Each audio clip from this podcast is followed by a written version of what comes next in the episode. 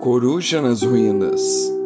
Sou como a coruja do deserto, como uma coruja entre as ruínas. Salmo 102, 6. Em momento de solidão e tristeza, doente e reflexivo, Davi no Salmo 102 se compara à coruja das ruínas. Uma canção triste extraída de lábios desanimados e corpo sofrido, mas de um espírito que procurava não ser vencido pela situação. Será que já nos sentimos assim, quase sem forças para orar? Às vezes estamos tão abatidos que oramos em pensamentos, em gemidos e até em canções, como Davi. E uma canção de lamento terminando em louvor e em demonstração de fé. Ao final, o Salmo 102 termina: Os filhos de teus servos habitarão seguros e diante de ti se estabelecerá a tua descendência. Salmo 102, 28. E aqui já nos chega uma lição. O louvor traz refrigério, o louvor anima a alma. A coruja das ruínas é um animal de hábitos noturnos, não é acostumado a viver em bandos. É sempre solitário e caça seu alimento enquanto a cidade dorme.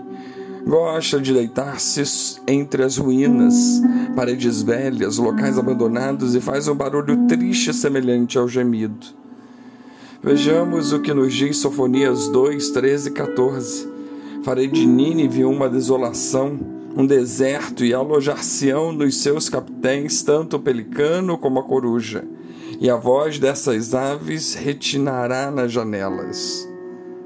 Na solidão e nas ruínas habita e geme a coruja, e esse fúnebre movimento garante seu alimento, sua existência. E ao raiar do dia, a ave se recolhe para dormir em silêncio.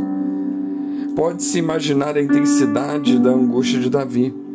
Parecia que o festejar da vida e da alegria estava no passado e havia desmoronado.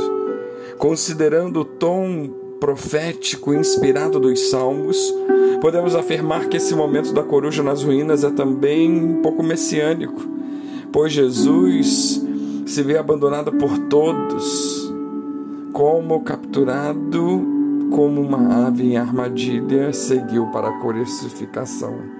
Em gemido, espancado e humilhado, ele olha para o mundo desolado e arruinado pelo pecado mas ele seguiu até a marcha fúnebre, até que ela fosse transformada em júbilo por sua ressurreição. E Davi também prosseguiu orando, até sentir a presença de Deus o confortando. E nós também devemos prosseguir na certeza de que pelo caminho seremos curados, renovados, cheios de Deus. A coruja pode até nos fazer lembrar de Ana, mãe de Samuel em ruínas foi até a igreja, o templo de Siló, buscar conforto. E o seu gemido, ao ser ouvido por Eli, assombrou e o fez perguntar: Está bêbada? Porque não escuto palavras de sua boca.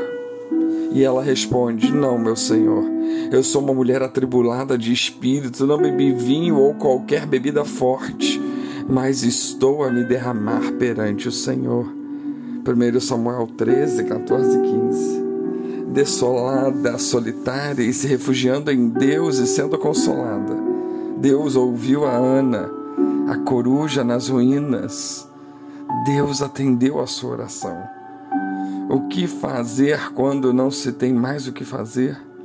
O que nunca deveria deixar de ser feito? Buscar a Deus, se derramar perante Ele nas ruínas, na solidão, na casa do luto, poderemos sentir a dimensão de quem somos e do quão voláteis os relacionamentos sociais, o status quo de cada um. Em um momento, tudo pode desmoronar. Questão de segundos, quem sabe dias, meses, anos, porque eterno mesmo só o Espírito e aquele que nos criou.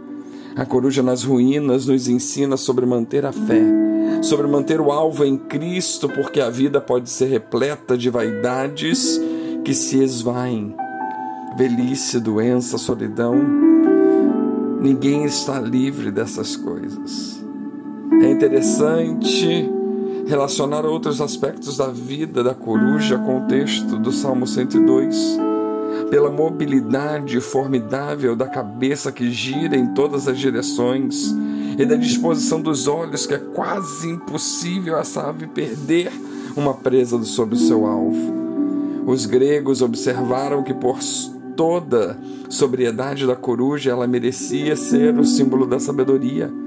E a solidão e as ruínas de fato podem nos ensinar bem mais do que a alegria e as multidões. Eclesiastes 7:2 nos diz: É melhor ir a uma casa onde há luto do que a uma casa onde há uma festa, pois a morte é o destino de todos. Os vivos devem levar isso a sério. Davi estava como que numa casa de luto. Ana esteve lá também. E Jesus nos resgatou eternamente desse lugar. Aleluia! Mas é preciso passar por ele. Por muitas vezes estivemos como coruja nas ruínas, e muitas vezes Deus nos ergueu as ruínas do montouro, fez obras maiores e melhores. O Senhor empobrece e enriquece, abaixa e também exalta, levanta o pobre do pó e desde o montouro exalta o necessitado, para fazê-lo assentar entre os príncipes, para fazê-lo herdar o trono de glória. 1 Samuel 2, 7 e 8. Não há sofrimento na terra que o céu não possa curar não há ruínas que o Senhor não possa levantar. Não há dias claros que a coruja não possa contemplar. Que Deus nos abençoe.